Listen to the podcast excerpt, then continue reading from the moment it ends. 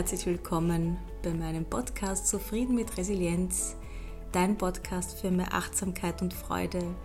Ich bin so froh, dass du wieder da bist. Ich bin Caro Fraundorfer, deine Apothekerin aus Wien, Resilienzcoach und Ernährungsberaterin. Und ich habe heute wirklich ein wahnsinnig interessantes Gespräch für dich aufgenommen, und zwar mit Dr. Karin Stalzer. Sie ist eine wahnsinnig ja, gebildete Ernährungsberaterin mit einem unglaublichen Erfahrungsschatz und sie hat auch ein enorm breites Wissen, was ich wirklich unglaublich bewundere. Sie ist auch Buchautorin und ich werde auch ihr Buch und andere Tipps von ihr in die Shownotes geben. Ich habe dieses ausführliche Gespräch jetzt für dich in vier Teile gegliedert, denn ja, ich denke, du kannst dir mal den Teil raussuchen, der dich im Moment am meisten interessiert. Aber ich würde dir wirklich raten, alle vier Teile dir anzuhören, weil sie auch im Kontext auch sehr gut zusammenpassen. Und du wirst sehen, du wirst für dich wirklich wahnsinnig viel mitnehmen. Ich habe für mich viel Neues erfahren und wirklich auch sehr viel mitnehmen können. Ja, also ich wünsche dir viel Freude mit diesem ersten Teil. In diesem ersten Teil wird es gehen um gesunde Fette, welche Fette gesund sind und welche weniger. Und vielleicht hast du ja diese heiß umstrittene Aussage von Professor Michels auch gehört auf YouTube. Kokosfett ist das reinste Gift. Hier findest du Antworten vielleicht auf deine Fragen, ähm, nämlich es ist gesund, Sogar Professor Michels hat ihre Aussage revidiert. Das hörst du alles in diesem Interview. Und ja, und vieles, vieles mehr. Bleib dran und viel Freude damit. Liebe Karin, ich bin dir sehr dankbar, dass du dir Zeit nimmst für dieses Gespräch. Ich habe mich eigentlich schon, seitdem wir diesen Termin ausgemacht haben, so darauf gefreut, auf der einen Seite, weil ich dein, deine Erfahrung, ich glaube fast 20 Jahre im Thema Ernährung, circa ja, ja mhm. deine Erfahrung wirklich sehr, sehr schätze. Und auch du hast ein unglaublich äh, breit gefächertes Wissen, also nicht nur westliche Ernährung, sondern auch Ayurveda und, und TCM. Mhm. Genau, Danke. und in der Apotheke in der Wien haben wir meistens immer nur ganz kurz Zeit zum Plaudern und ich bin froh, dass wir heute an unserem freien Tag wirklich einmal Zeit haben. Und das Zweite ist, ich glaube, äh, mehr als denn je ist die Bevölkerung sehr verunsichert, was Ernährung betrifft. Denn nicht nur, dass man auch also sehr viel Blödsinn im Internet liest, aber jetzt ist auch schon so, dass sich die Expertenmeinungen auch schon extrem unterscheiden. Also ich habe auch äh, heute in der Früh in Facebook, Instagram kurz geschrieben, wenn jemand Fragen an dich hat, bitte mir zukommen. Ich habe wirklich wahnsinnig viele Fragen bekommen, also nicht nur Österreich, Deutschland, auch aus Italien, sogar aus Bali. Und ich werde versuchen, diese Fragen im Laufe dieses Interviews ähm, hineinzuschleusen. Ja, und so wie ich dich einschätze, werden wir in diesem Gespräch sehr, sehr viele Antworten auch finden. Okay. Bevor wir loslegen, kannst du dich einmal selbst bitte kurz vorstellen? Ja, mein Name ist Dr. Karin Stalzer. Ich bin seit gut 18 Jahren Ernährungsberaterin nach TCM und den Stoffwechseltypen. Äh, das ist eine ähm, Richtung aus äh, Amerika, in einem Land, wo keiner den gleichen Ernährungstyp hat. Dort ist das eher durch Zufall entdeckt worden in den Ende der 70er Jahre. Und ich kombiniere diese beiden Systeme, was ähm, sehr auf der Hand liegt, weil beide einen ganzheitlichen Ansatz haben. Und es ist sehr erfolgreich, also es funktioniert in der Praxis sehr gut. Mhm. Ja. Und im ersten Beruf war ich eben Juristin und seit gut 18 Jahren ähm, darf ich meinen Traumberuf ausüben, Ernährungsberaterin. Ja, ich finde es immer spannend, wenn man eine erfolgreiche Berufslaufbahn geht und dann trotzdem einen ganz anderen Weg nimmt. Gibt es bei dir irgendwelche ausschlagenden Momente, warum du jetzt irgendwie von Jus ja, zur Ernährung gekommen bist? Ja, ich habe Jus sehr gerne gemacht, aber es, war, es hat mich nicht erfüllt. Mhm. Und wie ich dann 40 geworden bin, ist diese Frage immer drängender geworden. Warum bin ich eigentlich auf der Welt? Ist das, also beruflich, ist das wirklich der Grund? Und äh, ich bin sehr, sehr unrund geworden. Und durch verschiedene Lebensumstände bin ich dann halbes Jahr später ist es dann auf einmal klar gewesen, Ernährungsberatung. Mhm. Und dann war mir von Anfang an klar, dass das wirklich der Grund ist, warum ich da bin und, und das ist bis heute so geblieben und macht mich, wirklich erfüllt mich jeden Tag mit Glück. Man merkt es auch. Also wir sind hier in deiner Praxis, es ist sehr gemütlich eingerichtet. Danke. In Otto Bauer Gasse im Zentrum von Wien, sehr gut erreichbar mit den öffentlichen Verkehrsmitteln. Und ja, man merkt auch auf deiner Webseite, da ist einfach auch deine Persönlichkeit drinnen. Ja, das bin ich. Ich versuche, ja, ich, ich hoffe, dass es authentisch ist. Ja. Also ich lebe das auch. Ja. Ich könnte nichts weitergeben, was ich nicht selber ja, lebe. Genau, das, das spürt man auch. Ja. Ja, dann gehen wir gleich einmal zum Thema. Ähm, heiß diskutiert, auch umstritten ist dieser Vortrag von der Frau Professor Dr. Dr. Karin Michels, eine Professorin auf der Freiburger Universität. Wenn du, lieber Hörer, liebe Hörerin, das noch nicht angeschaut hast, du kannst es auf YouTube finden. Ich glaube, einfach nur eingeben Kokosfett oder Dr. Dr. Michels. Michels. Ähm, das ist Mitte Juli ausgestrahlt worden und in kürzester Zeit, glaube ich, eineinhalb Millionen Klicks. Und es hat auch wirklich sehr viele Leute, sehr viele Menschen verunsichert. Und zwar, wir beginnen gleich einmal, und insgesamt ging es um das Thema Superfood. Und am Anfang schon hat sie gesagt, diese Aussage wortwörtlich, Kokosfett ist das reinste Gift. Und sie meint auch, Kokosfett ist ungesünder als Schweineschmalz. Ich persönlich, mich hat diese Aussage natürlich auch bewegt, weil ich sehr gerne und schon sehr lange Kokosfett verwende und auch empfehle. Und wollte dich jetzt fragen, weil wir haben das Glück, dass das auch einer deiner Spezialgebiete ist. Das, was ist deine Meinung zu dieser Aussage? Ähm, ich sage gerne, ähm, wenn ich, die ist so falsch, wie wenn ich mit meinem jetzigen Wissen sage, als Österreicherin sage, Wien liegt in Linz.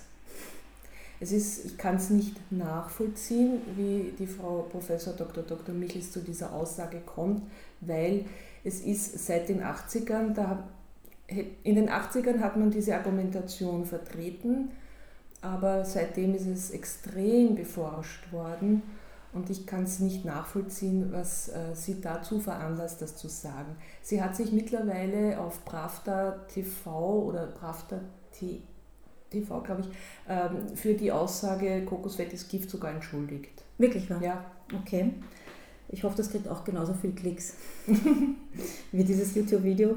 Weil ich habe zum Beispiel auch von, von Christian, das war auch ganz interessant, eine Frage an dich, ähm, weil er hat sich natürlich auch gewundert, es gibt ja Völker, die leben von Kokosnüssen, die müssen eigentlich ausgestorben so sein. So ist es, sage ich auch. Ja, Indonesien und ähm, ähm, nicht, ja, die Philippinen, ja, mhm. also die auch, die, ja. die wären tot, wenn das, genau. wenn das so wäre. Genau. Ja. Und auch Daniela aus, aus Italien hat mir geschrieben, also sie verwendet sehr viel Kokosfett, auch mhm. für vegane Ernährung. Und da weiß ich, es geht ja jetzt darum, der Fehler, es geht um die Unterscheidung, glaube ich, zwischen mittelkettig und langkettigen Danke, Fettsäuren. Ja, also genau. ich werde mal kurz zusammenfassen. Ähm, es gibt eben die gesättigten und die ungesättigten Fettsäuren. Die gesättigten sind sozusagen die Bösen, so hat man zumindest früher das unterschieden und die, die ungesättigten die guten. Und ich glaube, was auch passiert ist bei der Frau Dr. Michels, ja, dass sie halt dieses ähm, gesättigt Böse hat sie einfach ähm, umgesetzt zu Kokosfett ist das reine Gift, aber sie hat vergessen zu unterscheiden mittelkettig und langkettig. Kannst du jetzt uns kurz erklären, wo, du, wo da der Unterschied liegt? Ja, gerne. Also die, die langkettigen Fette, wie du schon gesagt hast, gelten als ähm, Arteriosklerose fördernd ähm, da sage ich ganz kurz was dazu. Ähm, langkettige Fette entstehen in unserem Körper auch aus dem Überkonsum an Kohlenhydraten. Mhm. Also wenn ich zu viele ähm, Getreide, Gemüse, Obst esse, kann in meinem Körper, und das ist sehr verschieden nach Ernährungstyp, können dadurch die Triglyceride massiv ansteigen. Mhm. Nicht unbedingt, wenn ich zu viel Fett esse. Ja, das muss man mal dazu sagen. Das heißt also auch die langkettigen Fette ähm, sind per se nicht schlecht. Ja, ganz im Gegenteil, man hat festgestellt, dass man gerade der Herzmuskel braucht viel gesättigtes, langkettiges Fett, mhm. damit er stabil bleibt. Und die mittelkettigen Fettsäuren, die heben sich ganz stark chemisch ab von den langkettigen Fetten. Warum? Sie sind kürzer, ja, mhm. wesentlich kürzer. Das heißt, sie brauchen keine Galle. Ja, sind extrem gesund für Gallenoperierte. Deshalb hat man auch die künstlichen MCT-Fette geschaffen. Was das ist, kann ich dann vielleicht noch sagen.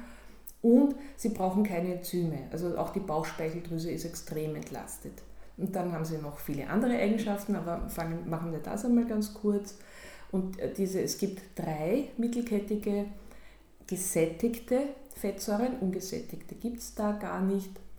Und die, ja, das sind auch noch eine ganz tolle Grundeigenschaft, haben sie auch noch, sie sind hocherhitzbar. Mhm. Ja, weil sie haben eben keine Doppelbindungen, die reißen können. Ich habe dann keine freien Radikalen im Kochtopf.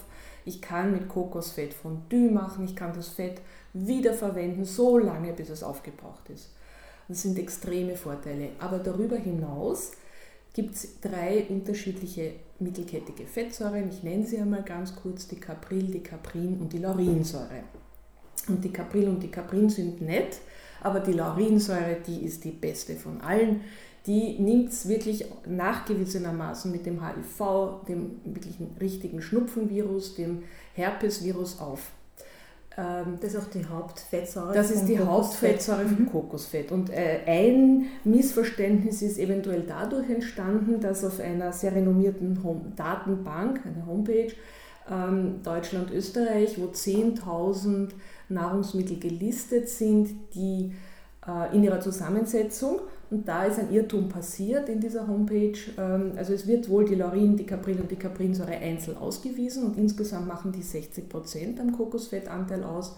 Aber es wird dann auf der Homepage auch addiert. Also steht dann dort mittelkettige Fettsäuren Doppelpunkt, steht 18 Prozent. Gesättigte Fettsäuren bei Kokosfett steht dann ca. 80 Prozent.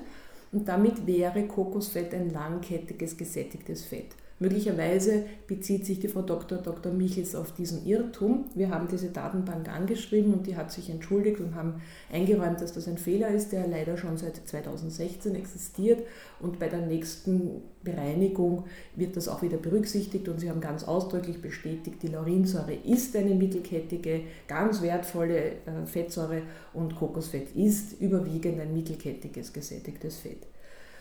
Ähm, und die Laurinsäure ist auch der Haupt, also diese, diese drei mittelkettigen Fettsäuren mit, ihrer, mit ihrem hohen Anteil auch an Laurinsäure ist auch Hauptbestandteil der Muttermilch. Und das ist ja das, was das kindliche Immunsystem überhaupt bringt. Also ein Baby kommt ohne Immunsystem, ohne eigenes funktionierendes Immunsystem auf die Welt, ist nach wie vor voll auf den Schutz von außen angewiesen. Und ich habe keine eigenen Kinder, aber ich freue mich immer, wenn ich in unserer Familie Neugeborene in den Arm nehmen darf und ich staune immer, dass die Mütter das zulassen. Ja? Aber die Muttermilch schützt die Kleinen. Mhm. Ja? Das ist die Laurinsäure darin. Stimmt das? Also die Laurinsäure, glaube ich, die kann durch die Membran von Bakterien und Viren. Ja, genau. Sie schaut schützen und sagen von innen sie das ist auslösen. so klein wie die Membran von den Viren, so also kurz, und sie setzt sich da hinein in die Zellwand.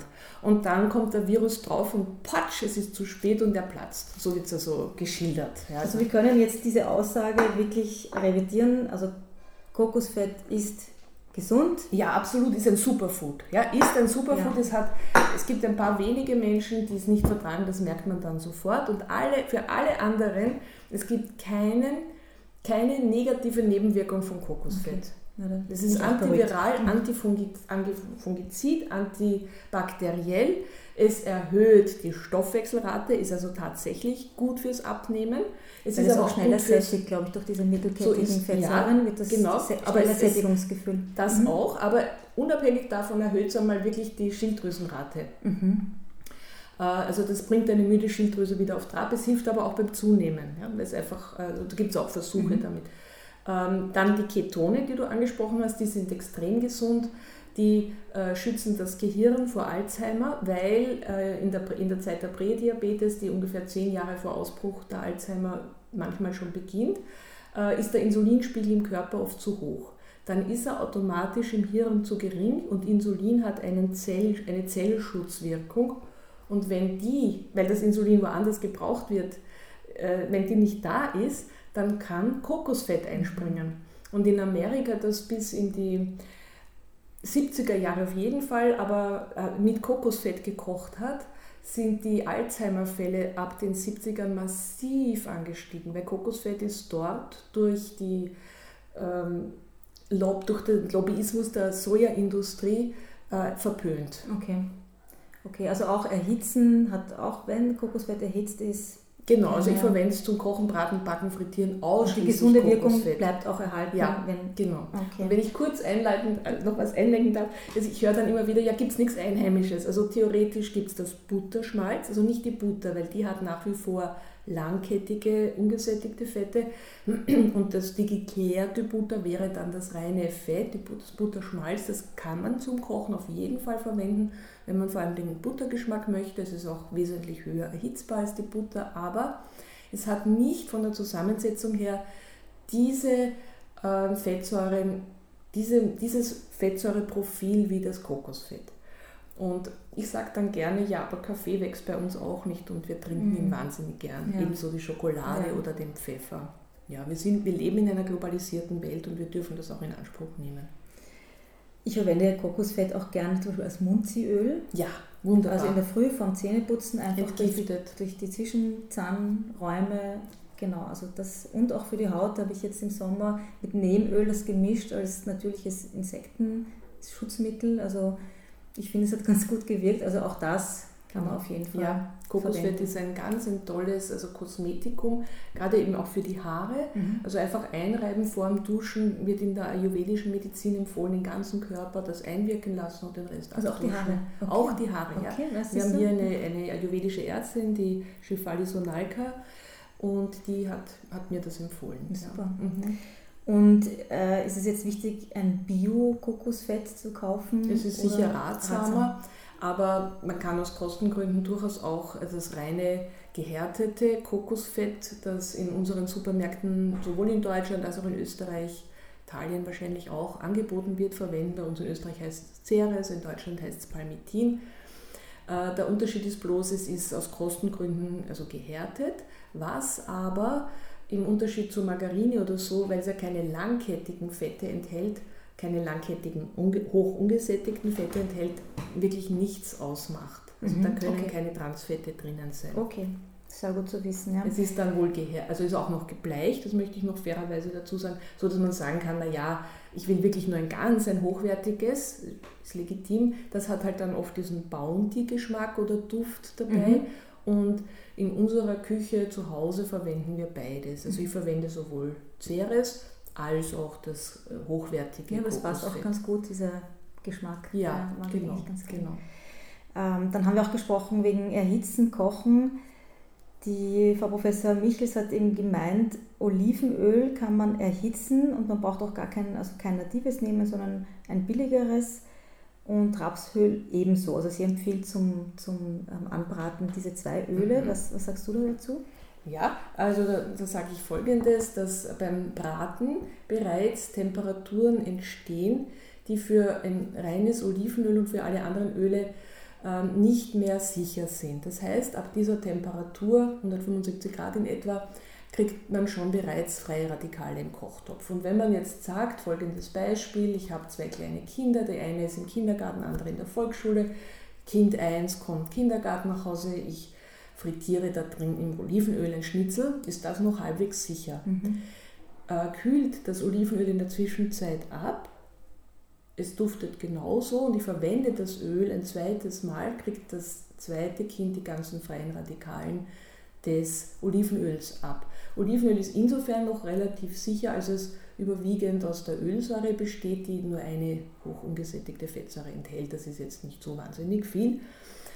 Ja, und Rapsöl äh, enthält 10 äh, zu 90 Prozent, Oli äh, wie Olivenöl, die Ölsäure mit nur einer Doppelbindung, aber zu 10 Prozent äh, die hoch ungesättigte äh, Omega-3-Fettsäure wie das Leinöl. Jetzt muss man wissen, dass man mit Leinöl so um, nur wirklich so umgehen sollte, ist eine reine Medizin, nicht einmal über den Salat, weil es extrem reaktiv auf Licht, Luft und Hitze reagiert. Also man sollte es nicht nur in der abgedunkelten Flasche kaufen, sondern in einer komplett verklebten Flasche, in einer Blechdose oder in einer Flasche mit Überkarton. Alles andere ist absolut nicht in Ordnung, also nicht gesund. Also auch gefärbte Das ist zu wenig, ist zu wenig für Leinöl. So. Ja, ich habe hier eine Lade mhm. und zeige jedem Klienten diese, die falschen Flaschen in der getönten, nur in der getönten Flasche, also so kauft man Leinöl nicht. und dann zeige ich die drei anderen Packungen, Verpackungen. Mhm. Weil, also so sollte man Leinöl kaufen, möglichst auch nur in der Kühlkette. Okay. Ja? Wie kriegt man das? In jedem Reformhaus. Okay. Also in jedem Naturkostladen, in jedem mhm. Reformhaus. Ja, für Österreich kann ich das auf jeden Fall, Deutschland auch. Und wenn ja. es offen ist, kann ich es im Eiskasten einfach. Genau, im Eiskasten, das einzige Öl, das wirklich in den Eiskasten mhm. gehört und wirklich nur diese, es ist bei einem Erwachsenen zwei Teelöffel pro Tag oder ein Esslöffel, den entnehmen, nicht über den Salat, nicht über das heiße Müsli.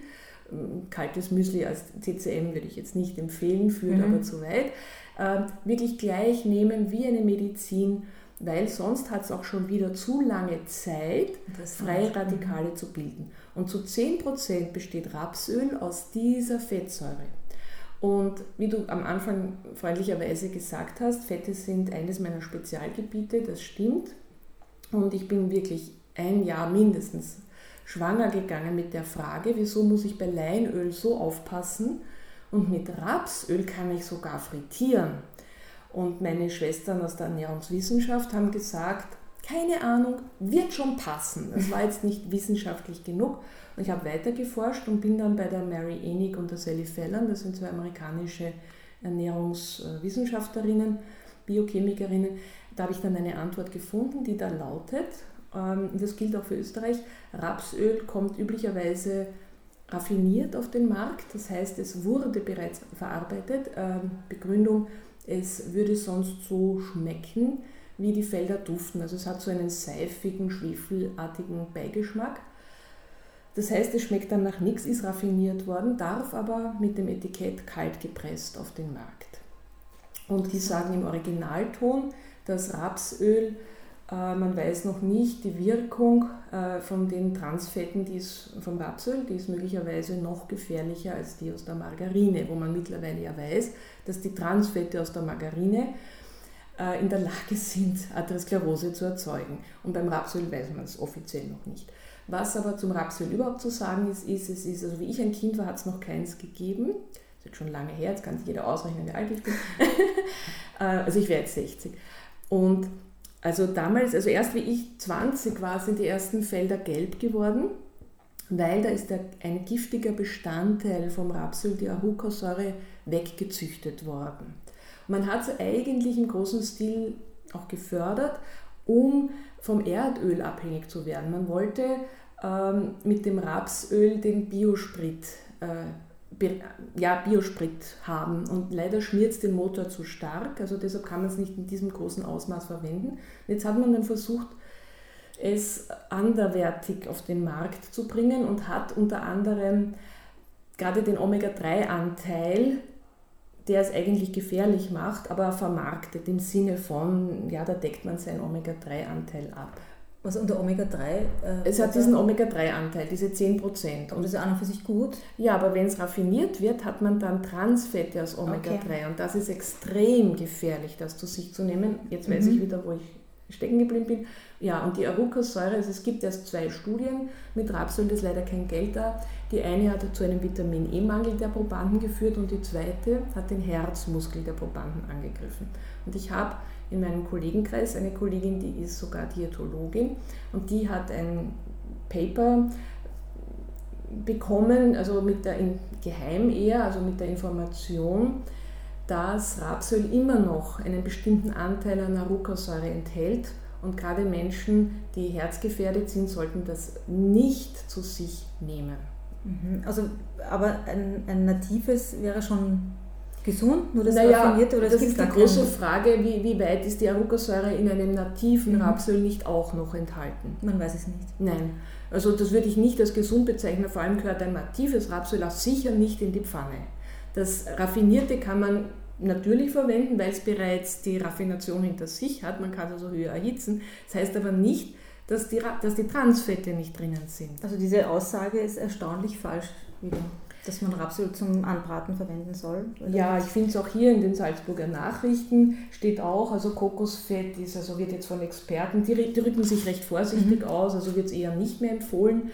Ähm, Äh, besser als Kokosöl sind Pflanzenöle mit ungesättigten Fettsäuren wie Raps, Soja, Oliven, Sonnenblumen oder Leinöl. Mhm. Das wächst halt alles bei uns und Kokosfett kommt in den Tropen vor. Ja. Also du kannst jetzt, wenn ich zusammenfasse, empfehlen Kokosfett ähm, und Olivenöl, mhm. Leinöl halt wirklich speziell. Leinöl ist sehr wichtig, aber nicht für alle, wenn man ein, ein nicht zum Kochen. Wenn man, also auf gar keinen Fall, auch nicht für den Salat. Leinöl ist eine reine Medizin. Wir brauchen alle unseren Omega-3-Fettsäureanteil, aber, das ist mir sehr wichtig, die Ernährungstypen, die ähm, Rotfleischtypen sind, darauf kann ich jetzt leider nicht wirklich eingehen, aber Menschen, die wirklich Fett und Fleisch brauchen, sollten ihren Omega-3-Bedarf über Grillöl oder über ein hochwertiges ähm, Fischöl decken oder noch besser über die, die Omega-3-Algenöle. Das kriegt also das ist Leinöl zu wenig, oder wie? Nein,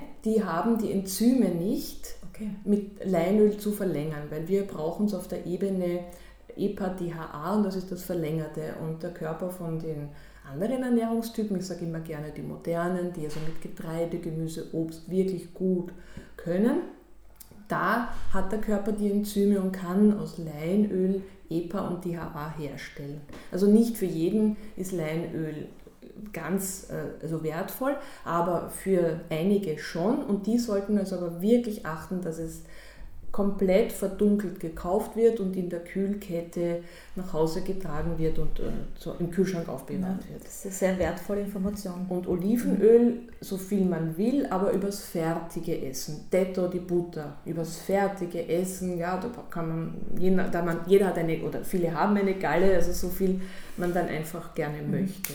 Und beim Olivenöl, nativ oder nicht nativ? Natürlich ist nativ wesentlich wertvoller, allerdings ist es nicht geschützt. Also das sind so freiwillige, regionale ähm, Zusammenschlüsse, die sich versuchen, ihre Produkte dadurch auszuweisen und, und hervorzuheben, dass sie sich eben dem verpflichten. Äh, leider ist es nicht, mir ist nicht bekannt, dass es staatlich irgendwie geschützt ist oder dass, man, dass es kontrolliert wird dass man also von staatlicher Seite, dass man sich darauf verlassen kann. Aber mir ist noch nie ein natives Olivenöl untergekommen, das nicht gut geschmeckt hätte. Also okay. Okay. kann man sich eigentlich schon verlassen drauf. Ja, also ich hoffe, dir hat das Gespräch gefallen und du freust dich jetzt auch schon auf den zweiten Teil. Im zweiten Teil geht es dann um Glutensensibilität und ja, dass es eigentlich immer, immer mehr Thema wird. Es gibt nach wie vor Wissenschaftler, die ähm, das verneinen. Aber ja, in dem zweiten Teil erfährst du da auf jeden Fall mehr. Und wenn du dich mit Karin Stalzer verlinken möchtest oder wenn du ihr persönlich Fragen schicken möchtest, sie hat mir auch persönlich gesagt, das ist von ihrer Seite total in Ordnung. Du findest ihre Webseite unter www.stalzer.at. Und wenn du in deinem Leben, in deinen Gewohnheiten, in deinen Essgewohnheiten oder auch in deiner Achtsamkeit etwas ändern möchtest, dann kannst du dich wirklich sehr, sehr gerne auch bei mir melden. Ich glaube, du kennst meine Webseite www.carofrauendorfer.com und ja, im, am 1. Oktober startet mein Webinar. Da geht es unter anderem auch ganz viel um das Thema Ernährung, um den eigenen Weg zu finden, um dieses Gefühl für sich zu finden, was dir gut tut, was für dich richtig und wichtig ist. Und das Thema Achtsamkeit, Spiritualität ist auch ganz, ganz ein großes Thema. Und ja, und dann geht es auch um traditionelle europäische Medizin, also Naturmedizin, die ich dir in meinem Webinar weitergeben möchte. Dieses Webinar dauert fünf Wochen beginnt am 1. Oktober und bis 15. September zahlst du nur 60 Euro statt 75 und in diesem Preis ist alles enthalten, auch mein 90-seitiges Workbook, das du nach Hause geschickt bekommst. Mit dem kannst du dann wirklich für dich erarbeiten, deinen persönlichen Weg und vor allem, was auch wichtig ist, du kannst es immer wieder verwenden und immer wieder ergänzen, weil wie du dir wahrscheinlich denken kannst, diesen persönlichen Weg, den geht man nicht nur fünf Wochen, sondern das ist erst der Anfang. Das ist ja etwas, ähm, was du für dein Leben hast. Also ich würde mich wahnsinnig freuen, auch dich persönlich kennenzulernen. Du weißt, wo du mich findest. Ich wünsche jedenfalls einen wunderschönen Tag oder Abend, je nachdem, wann du diese Podcast-Folge hörst. Ich freue mich schon auf den zweiten Teil. Ich hoffe, du hörst ihn dir auch gleich nachher an. Viel Freude und Achtsamkeit, deine Caro.